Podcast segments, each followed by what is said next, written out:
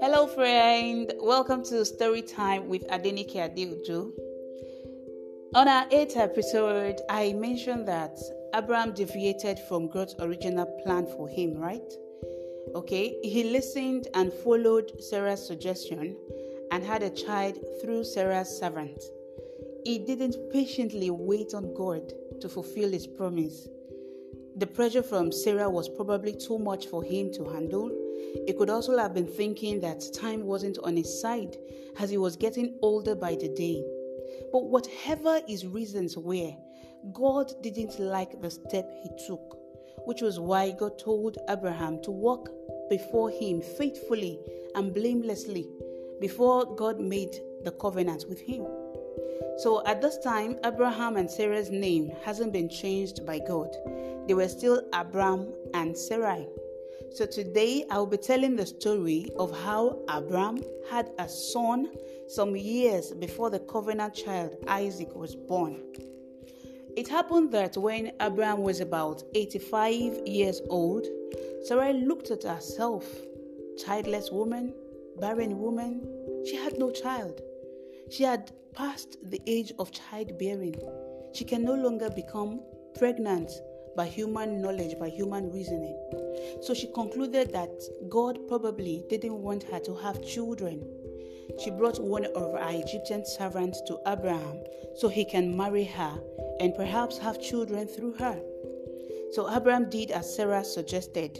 He married Sarai's servant, whose name was Hagar, and in no time, Hagar became pregnant. Hagar became pregnant, and everybody was happy. Sarah was happy. Yes, finally, I can have a child through my servant, and Abraham too. But that wasn't God's plan. Now, the moment Hagar knew that she was pregnant, she started acting funny.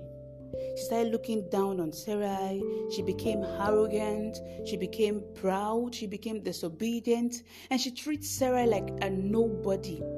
Sarah wasn't happy with this new development. She reported Hagar's attitude to Abraham and asked if she had done wrong to have asked Abraham to marry Hagar. Then she said something that struck Abraham's mind. She said, God will be the judge between you and I. Ah, God. Abraham knew that God's judgment was unpredictable. God can judge and do whatever he wants to do. So he humbly said, Your servant is in your hands. Do whatever you wish to her. So Sarah started treating Hagar harshly, so harshly that Hagar couldn't take it anymore. She ran away from the house. She ran away from Sarah. So while in the wilderness where she ran to, the angel of the Lord found her and told her to return to her mistress and be submissive to her. The angel also told her that she will have a son and he should be named Ishmael. The angel also said that the child will be blessed and greatly multiplied, but that he will be wild. He will fight everyone, and everyone will fight him. So Hagar went back to Sarah, and she later gave birth to her son. He was named Ishmael, as the angel had said. Fourteen years later, Isaac was born by Sarah. You can listen to the birth of Isaac if you haven't on our 10th episode. So, as Isaac grew, Sarah noticed that Ishmael wasn't being nice to Isaac. He wasn't friendly, he wasn't relating with him like they were brothers. He was even mocking them, he makes jest of them. That irritated Sarah, and Sarah doesn't even want the boy to share any inheritance with Isaac.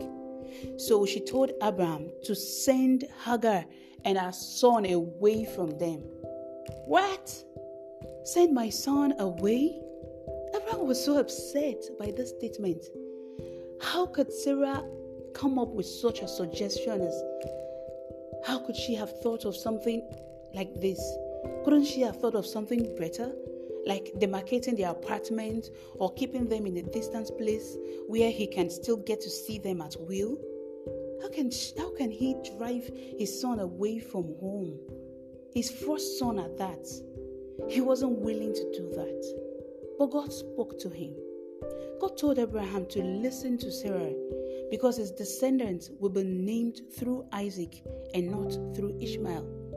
God promised to make Ishmael into a nation because he is Abraham's offspring, but Isaac will be Abraham's heir. So Abraham listened and he obeyed God.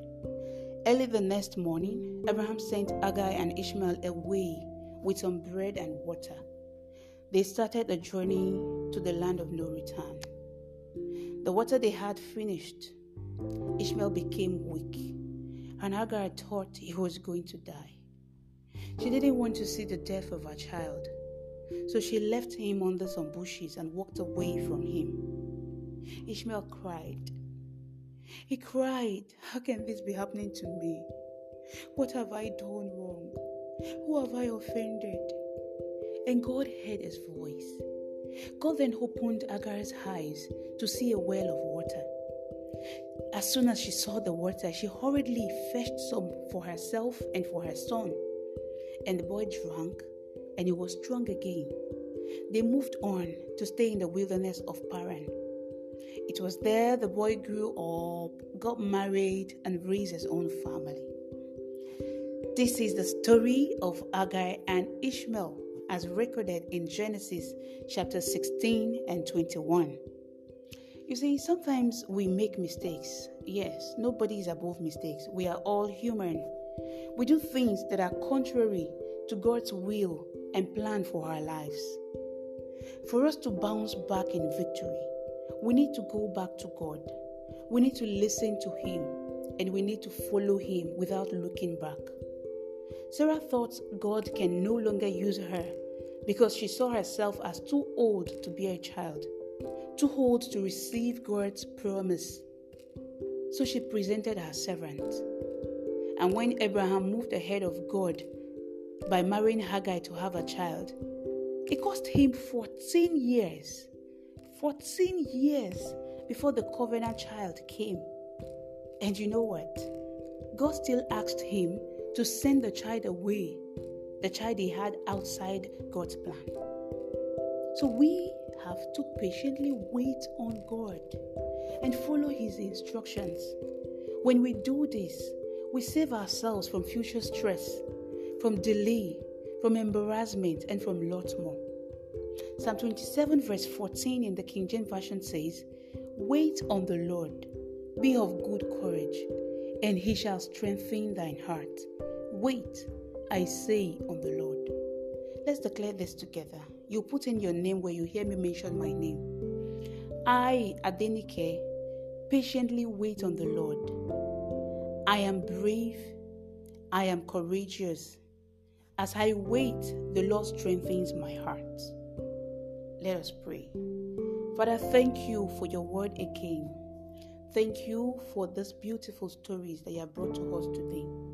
Thank you, O God, for that which you want us to learn from the story. We pray that you will help us to always wait patiently on you. And that as we wait, Lord, we pray that you make us brave and courageous and that you will strengthen our hearts. In Jesus' name, amen. Thank you for listening. Do not forget to share the story to others so they can learn about God and His ways. Follow us on social media and send your comments or suggestions or questions to storytime at adenikeadeojo at gmail.com. Send your questions, your comments, your suggestion to storytime with adenikeadeojo at gmail.com. I love you, but God loves you more. God bless you.